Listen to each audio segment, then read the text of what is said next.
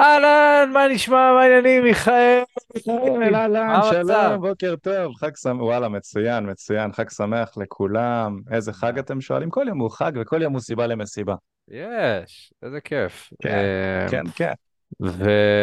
ולא רק שכל יום הוא סיבה למסיבה, אלא גם אמרנו בוקר טוב שהשעה שתים עשרה וחצי, אז כאילו זה... נכון. כאילו, אז כל אחד והבוקר שלו, מה שנקרא, ואנחנו, אם אתם מאזינים לנו בבוקר, אז בוקר טוב, אתם מאזינים לנו בצהריים טובים, וההמשך, כאילו, אתם יכולים לדמיין את ההמשך, ובתכלס יש לנו היום נושא סופר מעניין, אנחנו נדבר על איך לממש פנטזיות מיניות של נשים, ובוא נגיד שאם הייתם שואלים אותי את השאלה הזאת לפני חמש שנים, כנראה שהייתה לי תשובה מאוד שונה ממה שיש לי עכשיו, כי לאורך הזמן אתה מגלה יותר פנטזיות מיניות של נשים, אתה יוצא לך להגשים יותר פנטזיות מיניות, ולכן גם ה- הידע שלך בנושא הזה הוא רחב יותר, מה גם שאתה נכנס לזוגיות, אז אתה נכנס ממש לעומק שהפסיכולוגיה הנשית, ואתה יכול ממש כזה לגלות דברים שבחורה רגילה שהייתה, לא יודע, שוכב איתה במועדון, לא הייתה מגלה לך, אז uh, יש המון המון מידע טוב שאנחנו הולכים לחלוק היום, בעצם אנחנו הולכים לדבר היום על למה נשים לא חולקות את הצדדים המיניים שלהם עם גברים, זאת אומרת, למה בשביל רוב הגברים, כאילו פנטזיות מיניות של נשים, זה כאילו משהו שהוא כל כך מרוחק ו... ולא קשור ותלוש מהמציאות, זה כאילו, איך יכול להיות שלבחורה יש פנטזיה מינית, כאילו מה, איזה פנטזיה בכלל יש לנשים? אז uh, נדבר על למה נשים לא חולקות את הצדדים שלהם, את הצדדים האלה עם גברים. הדבר השני שאנחנו נדבר עליו זה איך לגלות את הפנטזיות שלה, איך לגלות פנטזיה מינית של בחורה, זאת אומרת, אם אתה רוצה להגשים פנטזיה מינית של מישהי, אתה לא יכול פשוט... לרצות או לשאול אותה, כאילו, תגידי מה הפנטזיה שלך, אלא יש דרכים יותר יעילות ואפקטיביות לעשות את הדברים האלה, והדבר האחרון שאנחנו יכולים לדבר עליו זה איך לממש את הפנטזיה, זאת אומרת, לאחר שגילית את הפנטזיה, אנחנו נדבר על איך באמת ניתן לממש את זה בצורה אפקטיבית ואיכותית, אבל ממש לפני שנתחיל בפודקאסט, אני מאוד מאוד אשמח שמי שכבר מאזין חוזר, ואתם נהנים מהפרקים שלנו ואתם מרגישים שזה עוזר להם, נשמח פשוט שתירשמו לפודקאסט שלנו, איפה שאתם לא מאזינים, נטו תירשמו בספוטיפיי, בגוגל פודקאסט, באתר שלנו, פשוט יכולים להירשם, וככה שנעלה פרקים חדשים אתם תהיו הראשונים להיחשף אליהם, וגם ממש ממש שנייה מזמנכם, זה ממש יעזור, פשוט תדרגו אותנו חמישה כוכבים בספוטיפיי, עוזר להפיץ את הפודקאסט לעוד אנשים, ובאופן אורגני ככה זה יצמח, אנחנו מאוד מאוד אה, נשמח שהפודקאסט יצמח, אז אה, תודה לכם, וכן, מיכאל, בוא נתחיל לדבר על למה אנשים בעצם לא חוקות את הצדדים המיניים שלהם עם גברים. אז יש לזה הרבה סיבות, הרבה סיבות שונות ללמה הן לא עושות את זה, אני חושב שהסיבה הראשונה ככה זה ש... גברים ונשים שופטים אה, נשים על המיניות שלהם. וזה קטע מעניין, כי גברים ונשים שופטים אותן מסיבות שונות. אה, גבר, אתה יודע, אם אתה גבר ואתה מסתכל על אישה נגיד שהיא זורמת עם גברים ושיש לה פנטזיות ושהיא שוכבת עם גברים ונהנית והיא נראית בחורה מינית. נכון? כולנו מכירים את הנשים האלה שאתה מסתכל עליהן ואתה אומר לעצמך, וואי, היא בטח סקס טוב או שאיזה... איזה... כאילו אתה מסתכל עליו ונראה שהיא נוטפת סקס אפיל. ומה שקורה אצל הרבה גברים שהם פחות מפותחים מבחינה מינית זה שהם שופטים אותם. קוראים להם, קוראים להם בכל מיני שמות גנאי. עכשיו, הכינויים האלה יכולים להיות בתוך סביבה גברית מסוימת, בתוך מעגל של גברים שהם בדרך כלל באיכות די נמוכה, אותם גברים יבואו ויקראו לנשים כאלה בכינויים, כמו זולות, שרמוטות, עניינים סיפורים, כל מיני כינויים כאלה שגם... כאילו גם אם זה בקטע פוזאיסטי כזה ליד החבר'ה, עדיין תת המודע שלך אוכל את המינוחים האלה, ואז כשבחורה עם אנרגיה מינית ופנטזיות ודברים מגיעה אליך, או שאתה רוצה להוציא מבחורה את האנרגיה הזו, אז יהיה לך קשה לעשות את זה, כי תת המודע שלך חושב שהתנהגויות מיניות נשיות הן שליליות, הן פרוצות, הן לא מקובלות. אז גברים חסרי ביטחון הרבה פעמים עושים את זה, מתייחסים לנשים אה, מיניות בצורה זולה. יש את העניין של הדת, לזה לא צריך להיכנס בכלל, ברור לכולם, הדת מקדשת חתונה, נישואין, אה, סקס בתוך חתונה, וכל מי שיש לה איזה שהם, אתה יודע, אה, פנטזיות ודברים כאלה, כאילו שתדחיק אותן, אלוהים לא אוהב את זה, כל מיני דברים בסגנון הזה, שזה כמובן שטויות במיץ, בשביל מי ש... בשביל, אתה יודע, אולי לא שטויות במיץ, מי שמאמין בזה, אני לא רוצה להוריד אותו למטה, כן, תאמינו במה שאתם רוצים, אבל לדעתי זה שטויות במיץ, ויש את העניין של נשים. עכשיו, נשים שופטות מיניות של נשים בצורה רעה לגמרי.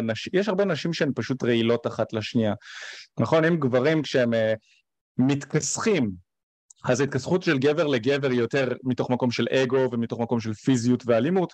אצל נשים ההתכסחות היא בעיקר התכסחות חברתית, התכסחות רגשית, התכסחות של פגיעה בכבוד. ואיזה סוג של נשים הכי רוצות להשפיל ולהשפיע על נשים מיניות כדי לנסות ולהדחיק את המיניות שלהם? זה כמובן הנשים שלא מצליחות עם גברים, וככל שאנחנו, גם כגברים וגם כ, אתם יודעים, כנשים שהן מפתחות את עצמן ובעלות ביטחון, אנחנו נרצה יותר ויותר לתגמל התנהגויות מיניות של נשים, שהן בריאות, נכון? כי התנהגויות מיניות יכולות להיות גם לא בריאות, יש התנהגויות מיניות מתוך מקום של ריצוי, מתוך מקום של חוסר כבוד, מתוך, אה, מתוך מקום של, סליחה, של חוסר ביטחון עצמי, מתוך מקום של רצון להשתייך, רצון לקרבה זכרית, שאישה רוצה לשכב עם גבר בגלל שהיא חושבת שזה מה שהגבר רוצה והיא רוצה לרצות, וכל מיני גברים, כל מיני דברים בסגנון הזה. וזה כמובן התנהגויות שהן לא כל כך בריאות, אבל יש גם נשים שהן מאוד מחוברות לעצמן. הן נהנות מסקס, הן רוצות לעשות סקס, הן רוצות לחוות את הפנטזיות האלה, והן לא יכולות לחלוק את הפנטזיות האלה בגלל הסיבה הזאת שתיארתי עכשיו, ועוד סיבות שאני אמנה אותו.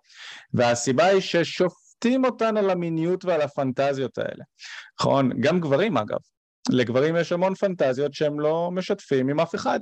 נכון, אם אנחנו נכנסים לפטישים באתרי פורנו לצורך העניין, יש פטישים שהם פשוט, אה, אנחנו לא מכירים אף בן אדם שיש לו את הפטיש הזה, כי הוא לא משתף איתנו, אבל כשאתה נכנס לקטגוריות בפורנו, אתה רואה שהקטגוריות הנצפות ביותר זה כל מיני פטישים הזויים, כמו אה, אחות חורגת, או כפות רגליים, או שתן וכל מיני דברים בסגנון הזה. אז גם זה, זה כל מיני פנטזיות שאנשים פשוט לא מרגישים מספיק בנוח לשתף.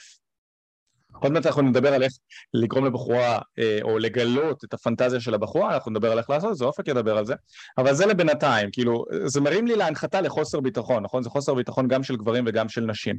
יש לגברים ולנשים פנטזיות מסוימות שהם רוצים לממש, אבל אין להם את האומץ ואת הביטחון לבוא ולהוביל ולקדם לכיוון הזה. או שהם לא מרגישים בנוח עם הפנטזיה עצמה, כי הם חושבים שזאת פנטזיה מוזרה, או שישפטו אותם על זה, או שהם לא, לא מרגישים בקיצור שהפנטזיה הזאת היא אה, קבילה, נקרא לזה ככה, או שזה חוסר, קשור לחוסר ביטחון נקודה בעצמם.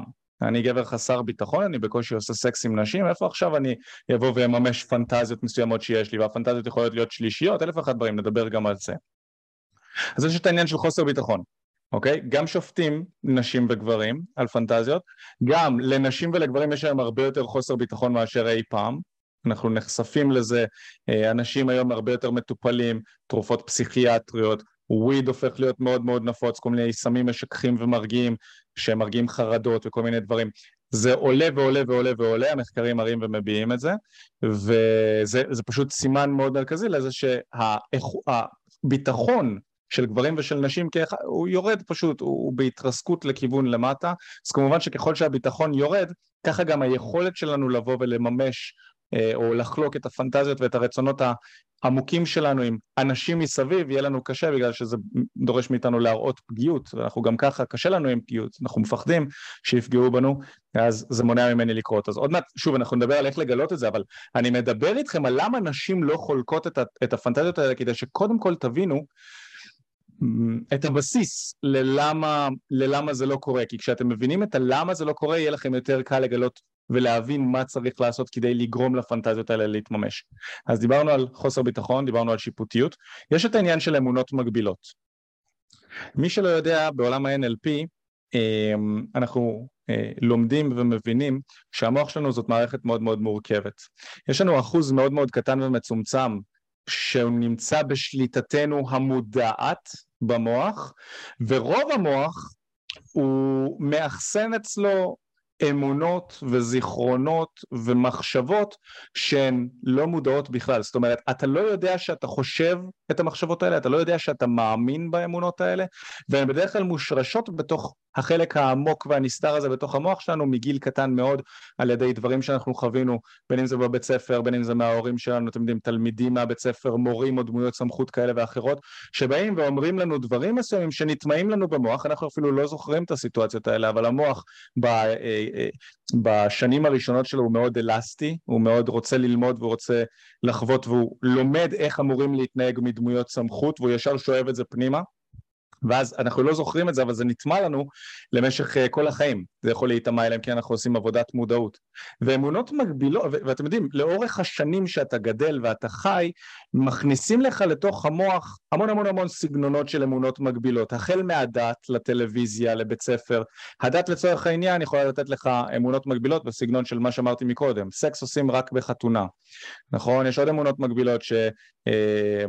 שאימא אומרת, או אבא אומרים לבת שלהם, אמונה מגבילה על מיניות, את שוכבת עם גבר רק אחרי חתונה, רק אחרי גיל שמונה עשרה, לשכב עם הרבה גברים או לשכב עם הרבה נשים, זה לא בסדר, זה פרוץ, פריצות זה דבר מגעיל, סקס זה דבר מגעיל ומתונף, זה כל מיני אמונות שכל עוד בן אדם מחזיק בהן, הוא לא יוכל להשיג דברים שהוא אולי רוצה בחיים, והוא לא ידע למה. לצורך העניין, גבר שמאוד מאוד רוצה לממש פנטזיה של שלישייה. גבר ועוד שתי בנות. אבל יש לו אמונה מסוימת שנשים לא אוהבות שלישיות. אין בחורות בעולם שאוהבות שלישיות. ואלה שאוהבות שלישיות הן זולות ופרוצות ושרמוטות וכמו כל מה שאמרנו מקודם. אותם האמונות האלה יכולות להיות בחלקן מודעות ויכולות להיות בח... ברובן אפילו לא מודעות, הן נמצאות במאחורה של המוח. וכמובן שאם אני מאמין שבחורות לא אוהבות שלישיות, לא משנה כמה אני רוצה לממש את הפנטזיה הזו, אני לא אצליח. עכשיו, מהצד השני, כמו שלי יש אמונות מגבילות, לכל אנשים יש אמונות מגבילות. מגבילות עם ג' מלשון אה, הגבלה, גבול. פשוט מונע ממני להשיג דברים שאני רוצה. אז גם לאישה שמולי בדייט, או לאישה שאני איתה בזוגיות, או לאישה שאני רוצה להתחיל איתה, גם לה יש אלף ואחת אמונות מגבילות, וצריך לדעת לשחק עם זה. אמונות מגבילות בנוגע לאיך החברה מסתכלת על מיניות. לא משנה אם, אם, אם בחורה מאוד מאוד רוצה לעשות שלישייה, אורגיה, סצנות אונס, לא משנה מה היא רוצה, איזושהי פנטזיה, שליטה, משחקי כוח. כל הדברים האלה, לא משנה מה היא רוצה לעשות. אם יש לה אמונה שהיא אומרת, לצורך העניין, או שהיא חושבת, או מאמינה שגבר מסוים, ב, ביום שהוא יגלה שיש לי את הפנטזיה הזו, הוא ייפרד ממני, הוא לא ירצה לראות אותי, הוא יחשב שאני מטונפת. אם יש לה את האמונה הזו אצלה, אז היא לא תעשה את זה איתי, לא משנה מה, אני יכול להיות הגבר הכי מדהים בעולם, היא לא תרצה לפגוע בעצמה ובביטחון שלה ובאמונות שלה בשביל לממש את הפנטזיות האלה בגלל, בקיצור, את, אתם מבינים, אני מניח שאתם מבינים את, ה, את הכיוון שאליו אני חותר, האמונות האלה מאוד מפריעות להן לממש את הדברים שהן רוצות. אז תראו כמה אתגרים יש לנו פה ללמה נשים לא חולקות את הצדדים המיניים שלהם, למרות שהן רוצות, הן רוצות להיות מיניות. חבר'ה, אישה, וזה משהו שחשוב להבין, כי אמונה מגבילה של גבר, אמונה מסוימת יכולה להיות, נשים לא רוצות סקס, הן רוצות סקס רק עם גברים שהם נראים מאוד מאוד טוב, או שעושים הרבה מאוד כסף. חבר'ה, בולשיט אחד גדול, נשים צורכות פורנו, אמנם בצורה קצת שונה מגברים, רוב הנשים אוהבות יותר ספרות מאשר ויזואליות, כי הן מתחברות יותר לרגש, אבל נשים עושות הרבה סקס, הן רוצות סקס, הן רוצות פרטנר, הן עושות סטוצים, נשים עושות ומממשות את הפנטזיות שלהן, וככל שאישה יותר מפותחת ויותר מודעת לעצמה, ויותר עושה עבודה על עצמה, על המיניות שלה, על אמונות מגבילות, ככה באופן טבעי היא תרצה להיות יותר משוחררת, להיפתח יותר, לעשות יותר סקס ממקום בריא. סיבה נוספת שנשים לא חולקות את הצדדים המיניים שלהם עם גברים, זה שהרבה מאוד גברים פשוט משחקים יותר מדי על בטוח. זאת אומרת, ידידה שלך לא תשתף איתך את הפנטזיות שלה, כמו שאימא שלך לא תשתף איתך את הפנטזיות המיניות שלה. זה לא מסתדר, נכון? כי המערכת יחסים שיש ביניכם היא לא מאפשרת את הקיום של השיתוף של הפנטזיות שלה כלפיך, היא לא מרגישה אליך מספיק משיכה, והיא לא מרגישה איתך מספיק בנוח כדי לעשות את זה, והקונסטלציה, הדינמיקה ביניכם היא פשוט לא מאפשרת, נכון? אמא שלך לא תספר לך את הפנטזיות שלה, ככה גם ידידה שלך לא תשתף איתך את הפנטזיות הכי עמוקות שלה, יכול להיות שהיא תשתף איתך פנטזיות מסוימות בסיסיות, פנטזיות שהן לא כל כך עמוקות ומטורפות, אבל כל עוד אתה תסתכל על הבחורה שמולך כפרח כזה שצריך ללטף ולהשקות, והיא כזה אלילה וכזה צריך לבוא ולחבק אותה וללטף אותה ולהתייחס אליה יפה, והיא כזאת מושלמת ולא לפגוע בה, והיא אחת והיחידה, תהיה החצי השני שלי, אין עוד נשים כמו, כל עוד אתה תתייחס לאישה הזו ככה, אז כמובן שהפרח היפה והמטופח הזה לא ירצה לשתף איתך את הדברים הכי רטובים ו- ומטורפים שהוא רוצה לעשות בחיים שלו, נכון? הוא רוצה לשמור על, ה- על התדמית שאתה, ה- היפה הזאת והמושלמת והתאורה הזאת שאתה, שאתה בנית לה, והיא, שבנית לה, והיא בעצמה, יש לה אמונה שכל הפנטזיות האלה הן לא תאורות. אז אם אתה מתייחס אליה בתוהר כזה, איך היא תרשה לעצמה לחשוף לך את הדברים הלא טהורים שלה, כש, כשהיא בעצמה מאמינה שזה לא טהור. אז הבעיה הנוספת שנשים לא חולקות את הצדדים המיניים שלהם, זה לא שהן לא חולקות את הצדדים המיניים שלהן, הן חולקות אותם, פשוט לא עם כולם, יכול להיות שלא איתך. הן חולקות את הצדדים האלה עם גברים שהן מרגישות איתם מאוד מאוד בנוח מצד אחד, וגם נמשכות אליהם מאוד מצד שני. עם הגברים האלה, אלה שידעו גם איך לגלות את הפנטזיות, איך להוציא אותן, עם הגברים האלה נשים ועוד איך משתפות.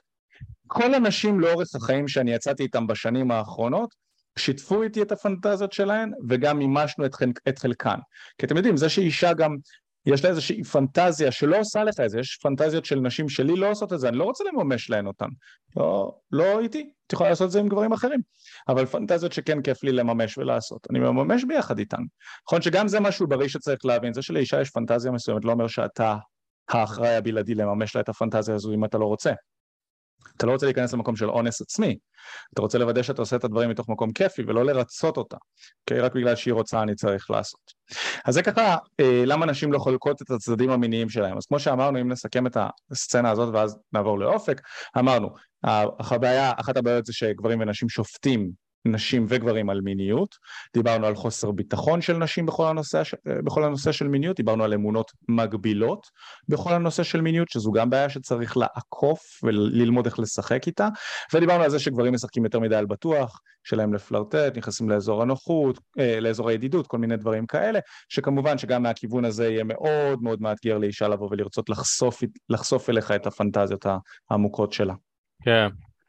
מעניין, וגם אני חושב שרוב הפנטזיות המיניות של נשים, הם יכול להיות שהן יהיו קצת מוזרות לרוב הגברים, אז כאילו אנחנו מדברים על זה שנשים שופטות נשים או שגברים שופטים נשים, אבל בוא נגיד, קח את אופק לפני שש שבע שנים שלא ממש יודע המון על הפסיכולוגיה הנשית, ותחלוק איתו איזושהי פנטזיה ממוצעת של בחורה, אפילו סתם לראות שיש נשים שנמשכות לדברים מסוימים, אני חושב שזה היה מאוד מרתיע אותי, פעם, ו...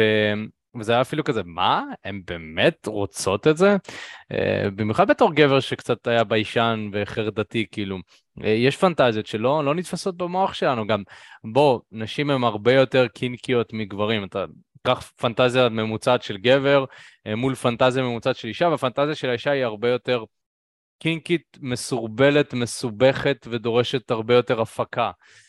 בעוד שגבר, כאילו, אתה פשוט יכול להגיד, לא יודע, המון נשים מסביבי, ולא יודע, סקס מאוד מאוד חזק, או משהו כזה. שליטה. שליטה, או, או דברים כאלה, שאני חושב שזה באיזשהו מקום. אני חושב שגם השיפוט, השיפוט שלנו באופן כללי מגיע מחוסר, חוסר הידע שלנו. בעצם, להבין את הפסיכולוגיה הנשית ו- ולדעת איך, איך אני אה, בתור גבר יכול להצליח עם נשים, אז זה גם כאילו חלק מכל, ה- מכל התהליך הזה. אה, אז עכשיו אנחנו נדבר על איך באמת לגלות את הפנטזיות המיניות של אנשים, ואני חושב שהדבר הראשון שבתור גבר אתה צריך לעשות כדי לגלות ולהבין אה, מה עובר במוח שלה, ומה הם הצדדים היותר מיניים ויותר קינקים של נשים, זה להיות סקרן. אני חושב שהרבה גברים, הם מתחלקים לשתיים, או שהם מתביישים לשאול, או שהם חושבים שהם מבינים, נכון? אתם מכירים את הגברים האלה שהם אומרים, אני יודע מה אנשים רוצות, אני יודע מה אנשים רוצות, וזה בדרך כלל תמיד איזשהו משפט מטומטם כזה, שאנשים רוצות רק זין מאוד גדול, אנשים רוצות רק איזה כלי עווה, משהו שיספק אותם, כאילו כל מיני גברים כאלה שחושבים שהם פיצחו את זה, אז לא, נשים הם לא, זה לא כזה פשוט, זאת אומרת, לא, הפנטזיות הן לא כאלה פשוטות, הן בדרך כלל מאוד מורכבות, זאת אומרת, פנטזיה של אישה יכולה להיות איזושהי סצנה מסוימת, נכון? שהיא אה, נמצאת בעבודה, ואז אה, פתאום, אה, לא יודע, הבוס לוקח אותה למשרד, ו- ואז הוא רוצה להראות לה משהו, וכאילו, יכול להיות זה הרבה יותר מורכב מאשר סתם, אה, לא יודע, גבר עם זין גדול, או גבר עם קוביות, נכון? ואתה בתור גבר, אתה יכול להגיד, יכול להיות שהפנטזיה המינית שזה פשוט תשכב עם מישהי פצצה דוגמנית, וזה יממש לי את רוב הפנטזיות המיניות שלי בחיים שלי. אז כאילו, הרבה גברים שהם באמת חושבים שהם הבינו את זה, זה מונע מהמוח שלהם להיות סקרן, וכשאתה לא סקרן, אתה, גם כשאתה שואל את הבחורה, אתה שואל אותה, אבל אתה בעצם חושב שאתה יודע. כל בן אדם לא ייפתח בפני בן אדם שהוא כאילו כבר יש לו איזושהי תפיסה מסוימת לגביו, נכון? אני... אני כנראה שלי יהיה קשה להיפתח מול בן אדם שחושב שהוא יודע, הוא מכיר אותי, כאילו, ולא לא משנה מה אני אגיד, הוא יודע מה אני באמת רוצה. זה גם מעצבן, כאילו, כי רגע, אבל יכול להיות שאני רוצה משהו אחר. אז להיות סקרן ולשמוע באמת את הצד של הבחורה, גם להיות סקרן זה אומר להיות לא שיפוטי, ולא שיפוטיות זה מתבטאת גם בשלבים הראשונים של השיחה שלכם. תחשבו שאתם מדברים עם בחורה, ולא יודע, זו סיטואציה שאני מאוד אוהב לתת. אתם מדברים עם בחורה, ואז עובר איזושהי מישהי שלא יודע, סתם נגיד, אתה הולך בתל אביב עם מישהי, ואתה רואה, ואתה איתה בדייט, ופתאום אתה רואה מישהי, לא יודע, סופר מנותחת, נגיד, מאוד מאוד מנותחת, כאילו בקטע של בוטוקס, על בוטוקס, על ניתוח אף, על ניתוח הזה, ואתה רואה את זה, ואתה יכול לבחור את אחד משתי האופציות. הדבר הראשון זה לציין בפני הבחורה, אוי, תראי אותה, איזה מגעילה. מה זה כל הניתוחים האלה? בעצם אתה מראה שיפוטיות כלפי אה, התנהגות או בחירה של בן אדם, או שאתה יכול פשוט לא להגיב, או, או להגיד, או להיות סקרן, או להגיד, וואלה, מעניין למה היא עושה כל כך הרבה ניתוחים. מעניין למה נשים באופן כללי עושות הרבה ניתוחים.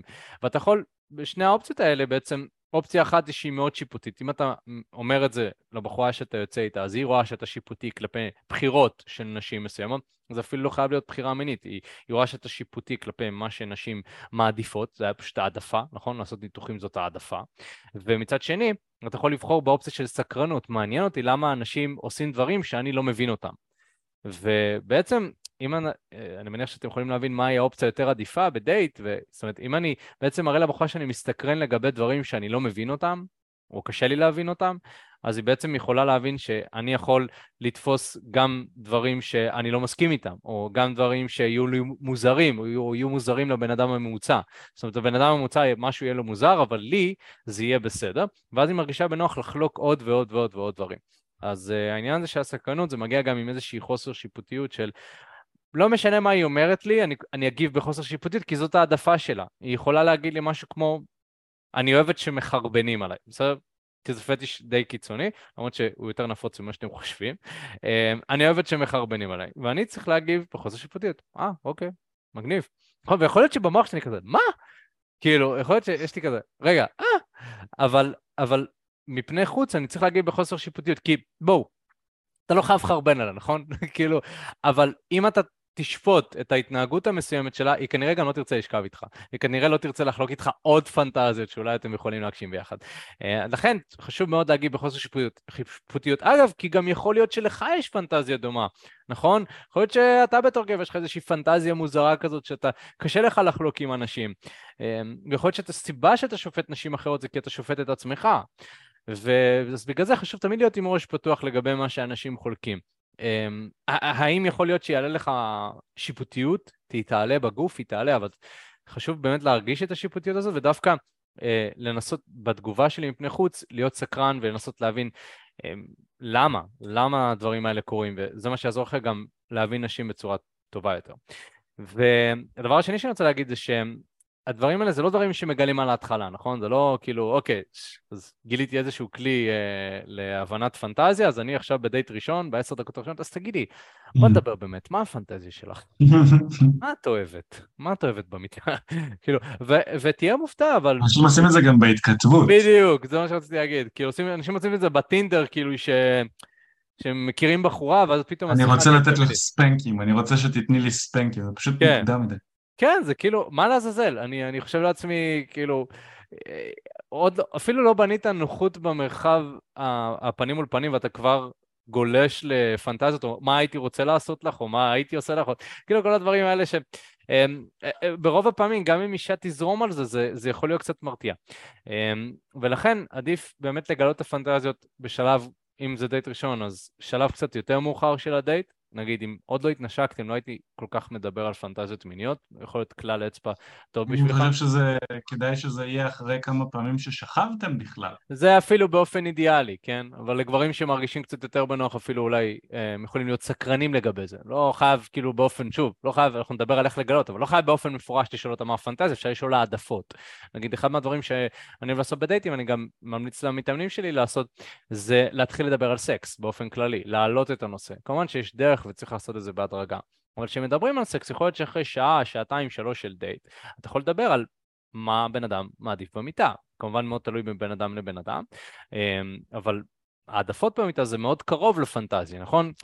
אז פנטזיה, בוא נגיד, זה הזהב, זה משהו שכאילו היא לא חולקת עם רוב האנשים. העדפות במיטה זה משהו גם שאתה יודע, בחורה יכולה להגיד, אני אוהבת חזק במיטה. זה כזה, טוב, מי לא אוהבת חצת חזק במיטה? אז כאילו זה יכול להיות משהו מאוד מאוד כללי, אבל זה יעזור לך קצת יותר להבין את הבן אדם. וגם עצם העובדה שאתם מדברים על זה, זה מראה שהיא מרגישה בנוח איתך.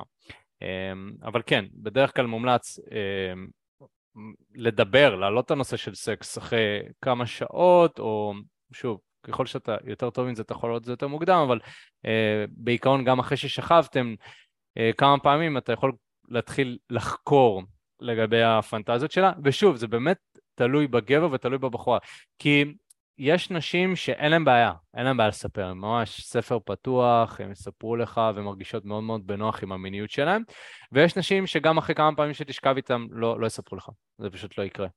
אז גם אתה צריך להיות פתוח לאופציה שיכול להיות שהיא פשוט לא רוצה, היא, לא, היא תחלוק, תחלוק את זה רק עם החבר שלה, ואולי היא תחלוק את זה עם החבר שלה.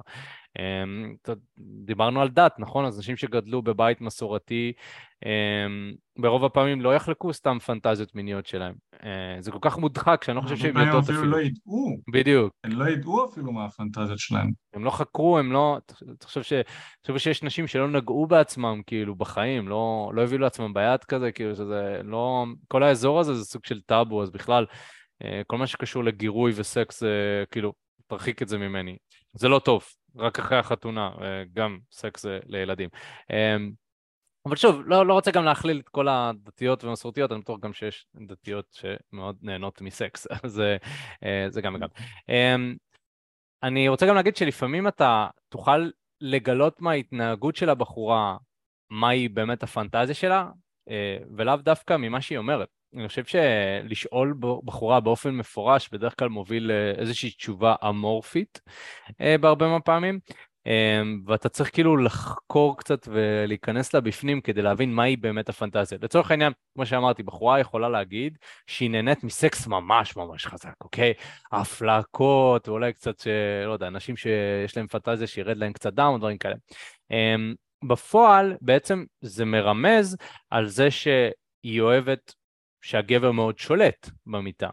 ואם אנחנו נחקור קצת יותר, ונהיה סקרנים, ונשאל, ומה זאת אומרת חזק, ובאיזה סיטואציות את מעדיפה, או יש לך סיטואציה, לדוגמה, כאילו, שמשהו שקרה לך, אז אנחנו נבין שלפעמים יש עוד יותר, עוד יותר בפנוחו של פנטזיה. נגיד, אני יכול להגיד לכם ש... הייתה לי סיטואציה באופן אישית, שגם בחורה אמרה לי שהיא אוהבת מאוד מאוד חזק, ואני באופן אישי כאילו, אמרתי טוב, זה נשמע מאוד הגיוני לבחורה שכאילו אוהבת מאוד חזק, לא יודע, היא אמרה שהיא יכולה לסבול המון כאב או משהו כזה, ו... ואז בפועל כשנכנסנו יותר לאקט, אני גיליתי שיש איזשהו, יש לה איזשהו רצון של שליטה, שהיא רוצה מאוד שישלטו בה. עכשיו, הצורה שבה היא רוצה שישלטו בה, אני, אני, אם אני אתאר לכם את זה, אתם תחשבו שמדובר במשהו לא בסדר.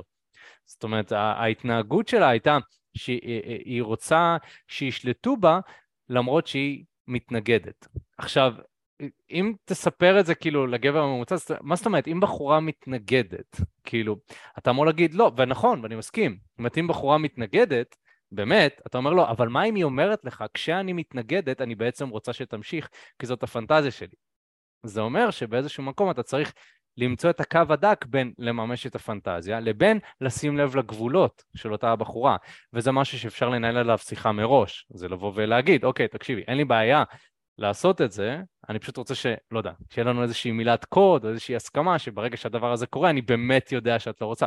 אז אני סתם לוקח ונותן פה איזושהי דוגמה של משהו שנראה תלוש מהמציאות, כאילו, כאילו, בחורה באמצע סקס אומרת לך, לא, תפסיק, שלמעשה סיכמתם מראש, שזה בעצם אומר תמשיך, אוקיי? זה, וזה פנטזיה מטורפת, כי בעצם זה סוג של חוויית אונס, נכון? אז חוויית אונס מוסכמת. עכשיו, חוויית אונס זה אחד מהפנטזיות, מיכאל הולך לדבר על זה בהמשך, אבל אה, זה, זה אחד מהפנטזיות שיש לנשים. אה, אני אפילו ש... אני חושב ש... אני, אני לא יודע אם זה גובה, מגובה מדעית, אבל אני חושב שהרבה נשים, אה, תשאלו אותם, יש להם את הפנטזיות הזאת אה, של, אה, של אונס, אה, אבל זה כאילו משהו שלא מדברים עליו, וזה גם משהו שפמיניסטיות מאוד מאוד יגנו.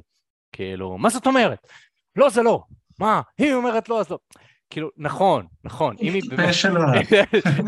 היא באמת אומרת לא, והיא מתכוונת לזה, זה לא. אבל אם זה מדליק אותה, על הפנים, כאילו, אם זה באמת מדליק אותה, זה על הפנים שאתה מפסיק, זאת אומרת, זה עוד יותר יוריד לה. אז זה כאילו דווקא לקלוט את סוגי האנשים, וככה אתה יכול להבין פנטזיות יותר, זאת אומרת, מהחוויה הזאת, אני יכול לומר שאה, יכול להיות שבעצם שבחורה אוהבת דומיננטיות, אז יש דרגות שונות של דומיננטיות שנשים אוהבות, ויש נשים שאוהבות ששולטים, ויש נשים שאוהבות ששולטים עוד יותר, ויש נשים של בי די אס אם, ויש נשים של... זאת אומרת, ואתה פתאום נפתח לאיזשהו עולם כזה, וזה מה שגורם לי, אישית, עדיין להיות סקרן, ולרצות להבין את זה יותר, זאת אומרת, החוויות האלה ש... שאני חווה או חוויתי, בעצם גורם לי להגיד, וואו, נשים זה לא פשוט שחור ולבן. זה לא שהן פשוט אוהבות איזשהו... זה, זה יש איזושהי עדפה מסוימת שבואו, אם נסתכל על פנטזיות מיניות, זה בדרך כלל הדברים, ש... הדברים המודחקים.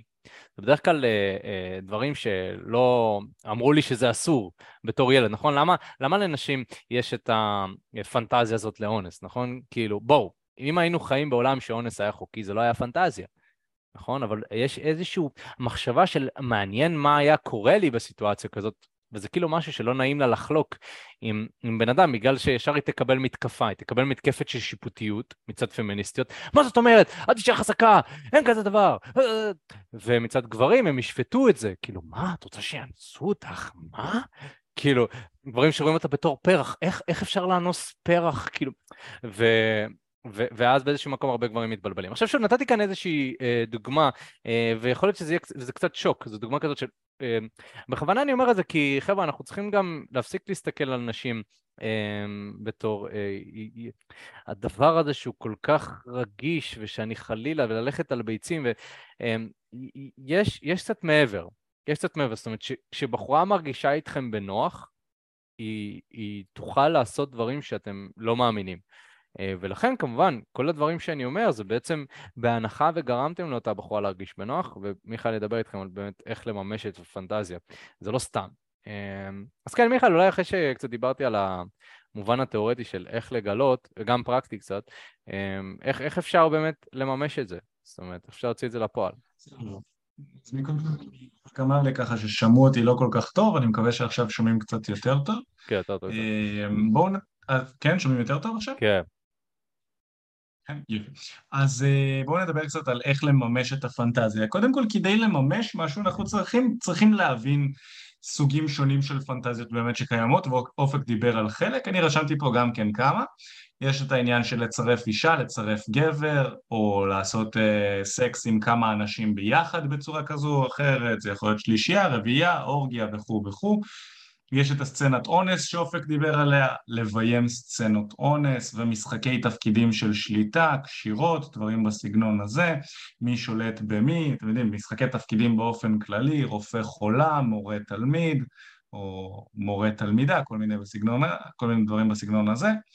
יש עוד פנטזיה ב- לסקס במקומות לא שגרתיים, או בפומבי, נכון, סקס בטבע, סקס באוטו, סקס בשירותים, כל מיני דברים בסגנון הזה, מתחת לשולחן בבית הספר, כל מיני דברים זה, ובפומבי.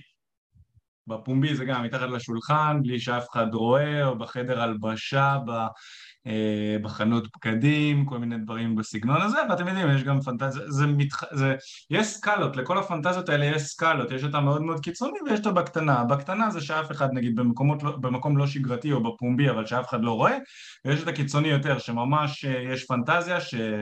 שבן אדם רוצה או שאישה רוצה, שאנשים יסתכלו עליה עושה סקס, או עליה...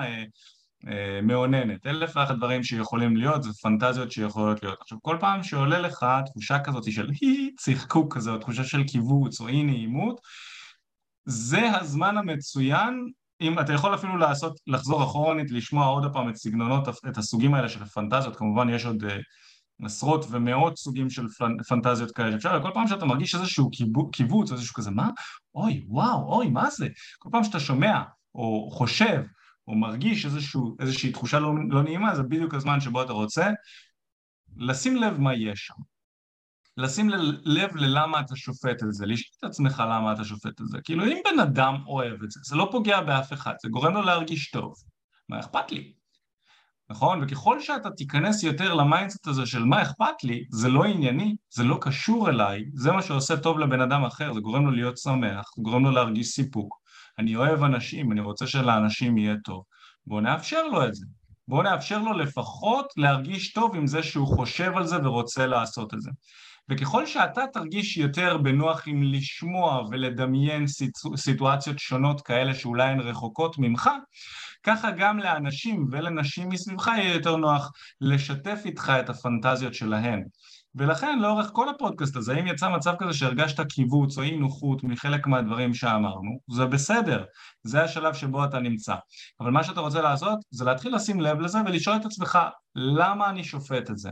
מה אכפת לי שבן אדם אוהב את זה? למה אני תופס את זה כמוזר? הרי גם לך וגם לי וגם לאופק, לכולנו יש דברים מוזרים שקורים לנו בחיים, שאנחנו נמשכים אליהם בין מינית, או שבא לנו לעשות שהם לאו דווקא אנשים אחרים נמשכים אלה, נמשכים אליהם. אז למה עליי זה בסדר הדברים שאני רוצה לעשות ולבן אדם אחר לא? שהוא יעשה מה שהוא רוצה, למרות שאני לא מתחבר לזה, אני אעשה מה שאני רוצה, ואם אתה תשפוט אותי, אתה לא תהיה בחיים שלי, זה כאילו, זה המיינדסט שאני, אני מייחס לעצמי לחיים. אוקיי, אז סתם לדוגמה, זה לא קשור לפטיש, כן, אבל הייתה את הבחורה הזאת במסיבה של אייל גולן, עם הציצי הגדול והמחשוף, וזה הפצצת עולם הזאת, אני לא זוכר איך קוראים לה, לא משנה. אבל היא שווה ברמות, וכל העולם הצדקני הזה בא, אה, היא לא לבושה, היא לא... זה חבר'ה, מה אכפת לכם? לחבורה של אבלים, מה אכפת לכם? אה, היא מטומטמת, היא מקללת את האנשים. בסדר, האנשים החליטו להיות אורחים בחתונה שלהם, למישהו זה יפריע, הוא ילך. אז אמנם זה לא קשור לפנטזיה, אבל זה כן קשור לזה שאנשים שופטים התנהגויות מסוימות. מה אכפת לכם? אתם בנעליים שלה, אתם היא, אם היא לא מתאימה לכם כחברה שלכם, אל תהיו בחיים שלה, אבל לשפוט אותה זה לא עניינכם בכלל איך היא מתנהגת, בין אם היא, או איך היא מתלבשת. אני באופן אישי, אוהב מאוד את זה שהיא התלבשה ככה, אני לא יודע מה יש לאנשים בעיה עם זה, אני נהנה, אני מסתכל, אני רואה ציצי, אני נהנה, בריא, כיף לי, סבבה לי, לא מבין מה אנשים, יש להם את הצורך הזה לבוא ולשים את עצמם, כי אני יותר טוב, אני אגיד לך איך את צריכה להתנהג, לא, אתה לא יהיה חתיכת אהבל, אתה לא תגיד לה איך להתנהג, היא תעשה מה שהיא רוצה, ואתה תעשה מה שאתה רוצה בחיים שלך ובקונחייה שלך. אז זה ככה בנוגע לזה. אז איך בעצם לגרום לבחורה לזרום ולממש את הפנטזיה שלה? זה עניין שהוא מאוד מאוד מעניין, אחרי שדיברנו על, כל, על חלק מסוגי הפנטזיות. אז הדבר הראשון זה שהיא צריכה להרגיש מאוד מאוד בנוח איתך, ולדעת שאתה לא תשפוט אותך, אותה. ואני מאוד התחברתי למה שאופק אמר, שזה להתחיל לגלות עניין, בכל הנושא הזה של פנטזיות, ולהתחיל להסתכל על כל הדברים האלה מאיזושהי נקודת מבט שלישית. זאת אומרת, אוקיי, אולי אני מרגיש אם זה לא בנוח, אבל מעניין איך זבוב על הקיר שמסתכל על זה, ממש לצאת מהגוף של עצמי, לדמיין שאני מסתכל על זה מהצד, ולראות איך, איך זבוב על הקיר היה מתייחס לסיטואציה הזו, ומה הוא היה חושב לגבי זה, ולאו דווקא להיכנס לאני עצמי, מיכאל, שעכשיו שומע סיפור של בחורה, על הפנטזיה שלה. אוקיי? וממש לנסות להתנתק מעצמי וככה לא להביע את ה, אולי את התחושות שאני מרגיש. ולהפך, לנסות ולהיפתח לזה, לנסות ולראות איך אתה מרגיש בנוח עם הדברים האלה, ואיך אתה גורם לה להרגיש בנוח וגורם לה להבין שאתה לא תשפוט אותם. וזה, הדברים של השיפוט הוא מתחיל מדברים קטנים, כמו שאופק אמר. אם אתה רוצה שזה יגיע לכיוון של פנטזיות, אז גם כשהיא משתפת איתך דברים קטנים שעשויים לגרום לך לשפוט אותה, אל תשפוט אותה. תתעניין על זה קצת יותר. דבר קטן שיכול להיות, זה לא עולה לי עכשיו איזשהו משהו, אבל uh, סתם לדוגמה, um, בחורה שמספרת לך על איזושהי חוויה שהיה לה עם uh, אקס שלה, ש... ש... אפילו לא חוויה מינית, נגיד uh, שהוא... שהיה לו איתה איזשהו, שהיא רצתה לעשות לו איזשהו משהו, אני לא יודע, לא עולה לי עכשיו איזשהו זה, אני גם לא רוצה לפרט יותר מדי פרטים, אבל הוא עשה לה איזשהו משהו, שהיא עשתה לו איזשהו משהו, ומה שהרבה גברים עושים זה שהם ישר נכנסים למוד של מגננה, מה? איך עשית לו את זה? איך אפשרת לא לעשות לך את זה? למה פה שם? וזו המגננה השיפוטית הזאת שתפריע לבחורה לבוא ולשתף איתך עוד דברים. דווקא אם אתה תופס בעצם את ה... נקודת מבט של הזבוב על הקיר מהצד, אתה שומע את הסיפור ואתה מתחיל להתעניין, אתה כזה וואו, אוקיי, ואיך זה גרם לך להרגיש? ומה עשית בסיטואציה הזו? ואיך הוא הרגיש לדעתך? וואי, מעניין, ומה למדת מזה? מה היית עושה פעם הבאה? וואי, אני דווקא מתחבר לזה למה שאת אומרת, אוקיי, ממש מעניין אותי, לש... אולי לא מתחבר למה שאת אומרת, אבל כן, וואי, ממש מגניב אותי לראות איך את מספרת על זה, איך את משתפת. אגב, שתדעי לך, אני ממש מעריך את זה שאת משתפת ככה, וואו, איזה אומץ, איזה פתיחות, איזה כיף. כשאתה אומר דברים כאלה, ובעצם אתה נותן לה פידבק חיובי על זה שהיא משתפת את הדברים האפלים במרכאות שלה, את הסודות הכמוסים, במיוחד דברים שאתה מרגיש שאולי רק החברות הכי טובות שלה יודעות, או אולי אפילו הן לא, ככל שאתה תיתן לה על זה יותר פידבק חיובי, ככה היא תרגיש יותר בנוח לחשוף בפניך דברים עוד יותר עמוקים, ואתה תרוויח מזה, אתה פשוט תרוויח מזה, אז אתה תרוויח מזה שאתה תתפוס צד כמה שיותר ניטרלי וכמה שפחות מושפע מההתנהגויות האלה ומהדברים שאולי קצת ככה, כמו שאמרנו מקודם, קצת מקבצים אותך. אז זה הדבר הראשון, אני צריכה להרגיש איתך מאוד מאוד בנוח. דבר שני זה שהיא צריכה להימשך אליך. גם אם אישה משתפת איתך את הפנטזיה שלה ומרגישה איתך מספיק בנוח לעשות את זה בגלל שאתה ידיד שלה, היא לא תממש את הפנטזיה הזאת איתך אם היא לא נמשכת אליך ברמות גבוהות מאוד. זאת אומרת, אם היא נמשכת אליך ברמה של אישה לידיד, אז היא רק תשתף איתך את הפנטזיה. אם היא נמשכת אליך ברמה של זוגיות מונוגמית דתית, אז היא רק תעשה איתך סקס בשביל לעשות ילדים, והיא אפילו לא תשתף איתך את הפנטזיות האלה. אז למי, אם היא תשתף וגם תעשה את הפנטזיות האלה, היא תשתף ותעשה את הפנטזיות האלה עם גבר שהוא גורם לה להרגיש איתו מאוד בנוח, וגם שהיא נמשכת אליו, אבל לא רק משיכה שהיא שטחית, אלא משיכה שהיא עמוקה. שזה אומר שהקשר ביניכם יש בו יותר מרק החלפה של נוזלים או שיחות אינטלקטואליות, אלא יש שיחות עומק, והיא מרגישה, ואתה מרגיש שאתם מכירים אחד את השנייה ברמת הנפש, ולא רק ברמת הזהות, אלא ברמת הנפש וברמת העומק. וככל שאתה תוכל ברמת התקשורת שלך ובהיכרות ביניכם להגיע לעומקים יותר ויותר ויותר עמוקים, ככה הבחורה המיינסטרימית נקרא לזה, תשתף איתך יותר ויותר את ה... פנטזיות שלה, כי כמובן, אתם יודעים, יש כל מיני קהילות בצמיות וכל מיני קהילות של חילופים, ואנשים האלה כמובן יהיו פתוחות הרבה יותר לשתף ולחשוף את מה שהן רוצות לעשות עם גבר כבר בסיטואציות הראשוניות שלהם ביחד, נכון? אבל אם אתם נמצאים בדייט עם בחורה מיינסטרים שהכרתם באוטובוס, ברחוב, במועדון, בבר, בטינדר, לא משנה איפה, זה לא אותו הדבר, ואתה כדי, אתה תצטרך לקלף בעצם את הבצל הזה כדי להגיע לשורש שלו, ויש שם המון המון שכבות של הגנה ואמונות וחוסר ביטחון שאתה תצטרך לבוא ולקלף עד שאתה תוכל להגיע לזה. עכשיו, בדרך כלל עושים את זה, ומגיעים לעומקים האלה אחרי כמה פעמים ששכבתם, ולטעמי זו טעות להיכנס לכל השיח המיני בצורה מילולית לפני הסקס, לטעמי זו, זו טעות, ואתה יודע גם מרוב הפעמים, מכל, כמעט מכל הפעמים שאני נכנסתי לשיח המיני סלש פנטזיונרי בהתכתבויות או בשיחות לפני סקס, הבחורה פשוט קיבלה את מה שהיא רוצה ואז היא הייתה נעלמת. ולא הייתי מבין את זה, כאילו בוא'נה, כבר דיברנו על סקס, אנחנו שנינו חרמנים, אני דיברתי איתך על מה אני רוצה לעשות לך, דיברתי איתי על מה את רוצה לעשות לי, למה, למה את נעלמת לי פתאום? והיא הולכת ומממשת את הפנטזיות, אחרי שאני חירמנתי אותה, היא הולכת ומממשת את הפנטזיות האלה עם גבר אחר. וזה קורה גם לך, אחי. בחורה שנעלמת לך, אחרי שאתם מדברים על מה הייתי עושה לך, מה הייתי עושה לך, בלה בלה בלה, היא, היא, היא עושה את הפנטזיות האלה עם גבר אחר בסוף, אחרי שהיא נעלמת לך, וזה משהו שצריך להבין. ואותו הגבר, ההבדל בינך לבינו, זה שהוא במקום להתכתב איתה ולדבר איתה על הדברים האלה, הוא נפגש איתה, הוא מפלרטט איתה, הוא גורם לה להרגיש בנוח, הוא מקדם עניינים, הוא שוכב איתה. אחרי שהוא שוכב איתה, היא מרגישה איתו עוד יותר בנוח, ואז הוא ממשיך ומקלף את הבצל הזה. הסקס הראשון לא תמיד יהיה הסקס הכי כיפי בעולם. סקס שני, סקס שלישי, סקס רביעי, ובכלל, בתוך זוגיות ובתוך מערכות יחסים עמוקות, הכיף האמיתי הוא ככל שמערכת היחסים נמשכת ומכירים את נבחי הנפש היותר עמוקים אצל הבן אדם, ואז הסקס הופך להיות עוד יותר טוב ועוד יותר עמוק, ואז יש יותר מקום שהפנטזיות ייצאו החוצה. נכון? אז אני מאמין גדול בלדבר על הפנטזיות, פנים מול פנים, ולא בהתכתבות, וגם אחרי כמה פעמים ששכבתם, יש פה גם שאלה יפה שעלתה, מה צריך לבוא קודם, המשיכה או הנוחות? ואני חושב שזה תלוי בקונסטלציה שבה אתם מכירים. לצורך העניין, אם אני מתחיל עם בחורה ברחוב, אז, אז בדרך כלל נוחות יהיה יותר חשוב, כי זאת סיטואציה שהיא, הבחורה לא מוכנה לזה. היא צריכה להרגיש בנוח עם זה שאני ניגש אליה, ולהבין שאני לא איזה אה, שודד, או לא יודע מה. אבל אם אני מתחיל עם בחורה במועדון, לנוחות אין כמעט שום אפקט שם, שום אספקט לגבי העניין הזה. אם אני מתחיל עם בחורה במועדון, כל מה שחשוב זה שאני אכנס לשם באסרטיביות, ושאני אהיה חזק ודומיננטי, ושאני אהיה הגבר הכי מושך בסביבה שלה. נכון? נוחות יכולה להגיע אחרי זה. אבל אם אני מדבר על פנטזיות, אז שתיהן צריכות לבוא יחד. זה לא מה מגיע קודם, זה שניהם מגיע ביחד. זאת אומרת, אם, ברגישת, אם בחורה תרגיש איתך רק בנוח ולא תימשך אליך, אז היא רק תשתף איתך את הפנטזיות שלה, אבל לא תעשה איתך אותן.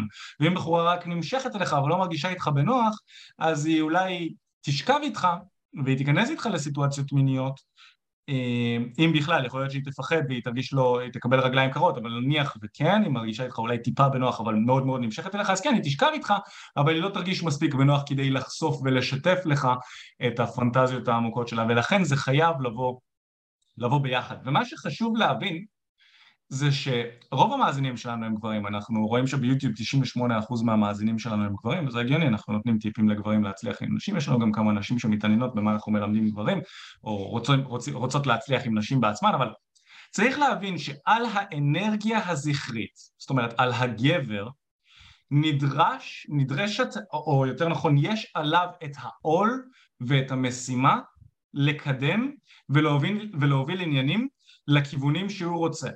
זה עליך, זה פשוט עליך. עכשיו אנחנו יכולים להתלונן על זה, אנחנו יכולים לבכות על זה, אנחנו יכולים לשאול את עצמנו מה, למה אני צריך להתאמץ, למה אני צריך להוביל לזה, למה אני צריך לקלף את, ה, את הבצל הזה ולגרום לזה לקרות. אם, אם האישה רוצה שפנטזיה תקרה, שתגיד לי, מה הבעיה הנה על דינק שפשוט תגיד לי. זאת חשיבה גברית, והיא חשיבה לא מפותחת, כי ככל שאתה מפותח יותר, אתה מבין שאין מה לעשות, עם כמה שהפמיניזם רוצה שוויון, אין ולא יהיה שוויון, אנחנו בנויים ומתוכנתים שונה לחלוטין. אנרגיה זכרית היא האנרגיה שיודעת מה היא רוצה, ויודעת להוציא לפועל, יודעת מה אני צריך לעשות כדי לגרום למה שאני רוצה לקרות. והאנרגיה הנקבית היא יותר זורמת, היא יותר מובלת, אין מה לעשות, זה, זה, ככה, זה הטבע, ככה נברנו. רוב הגברים הם, הם, הם, הם עם אנרגיה זכרית, ורוב הנשים הם עם אנרגיה נקבית.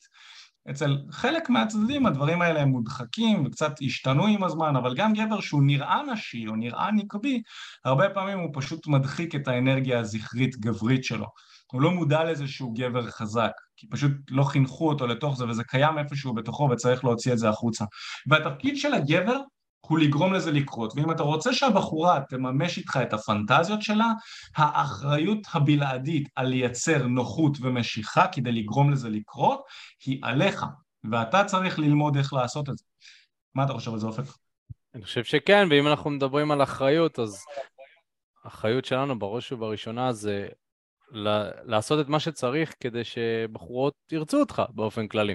זאת אומרת, עזוב את הפנטזיות, הרבה גברים לא מצליחים לעבור את השלב הראשוני של ההיכרות, הם לא מצליחים להכניס נשים לחיים שלהם, הם לא מצליחים להתחיל איתם, מפחדים להתחיל איתם, בטח ובטח שמדברים על דברים כאלה, אז, אז לקחת אחריות, זה אומר לקחת אחריות על כל מה שקשור בדייטינג, ואני חושב שבתור גברים, אם אנחנו ניקח יותר אחריות, החיים שלנו פשוט יהיו יותר טובים, גם חיי הדייטינג שלנו, ו, וגם כשאנחנו מדברים באופן כללי על, כן, על, ה, על החיים שלנו ככלל, זאת אומרת, אנחנו הרבה יותר נתפתח עם פשוט נסתכל על הדברים שבשליטה שלנו, ו... ונראה, אוקיי, מה אנחנו יכולים לעשות, איזה שינוי אנחנו יכולים ליצור. ואני חושב שאנשים שככה האזינו לפודקאסט ומתעניינים לגבי איך כן אפשר להצליח עם נשים, איך כן אפשר לממש את הפנטזיות המיניות, איך אפשר להגיע למצב שבחורה רוצה אותי, רוצה לצאת לדייט, היא רוצה אותי לקשר, היא... איך, ש... איך לגרום לנשים להימשך אליך יותר. זה בדיוק מה שאנחנו מלמדים. אנחנו עובדים עם החבר'ה שלנו כדי לפתח להם את המיומנויות הדרושות, כדי להצליח עם נשים בטעם שלהם. ובעצם מה שאנחנו עושים, אנחנו יוצאים עם המתאמנים החוצה ומראים להם אחד לאחד איך זה נראה, אנחנו מדגימים, אנחנו נותנים להם להתנסות בעצמם, והם מצליחים גם בעצמם, מצליחים לצאת לדייטינג. אנחנו אימנו כבר מאות אנשים, אז יש לנו את רמת הדיוק בהקשר של באמת ככה לבוא ולעזור לגברים לקחת שליטה על חיי הדייטינג שלהם. אז... אז עכשיו ממש, אם אתם רוצים ככה לבוא ולהתעניין יותר, זאת אומרת, אם מה שאמרנו כזה, אתם מזדהים איתו ואתם מרגישים שהייתם רוצים גם לעבור איזשהו תהליך כזה בעצמכם, ו... ו... והייתם רוצים פשוט ליצור שינוי במקום הזה בחיים שלכם, הייתם רוצים לקחת שליטה על חיי הדייטינג שלכם, אז תבואו ותתייעצו איתנו, אוקיי?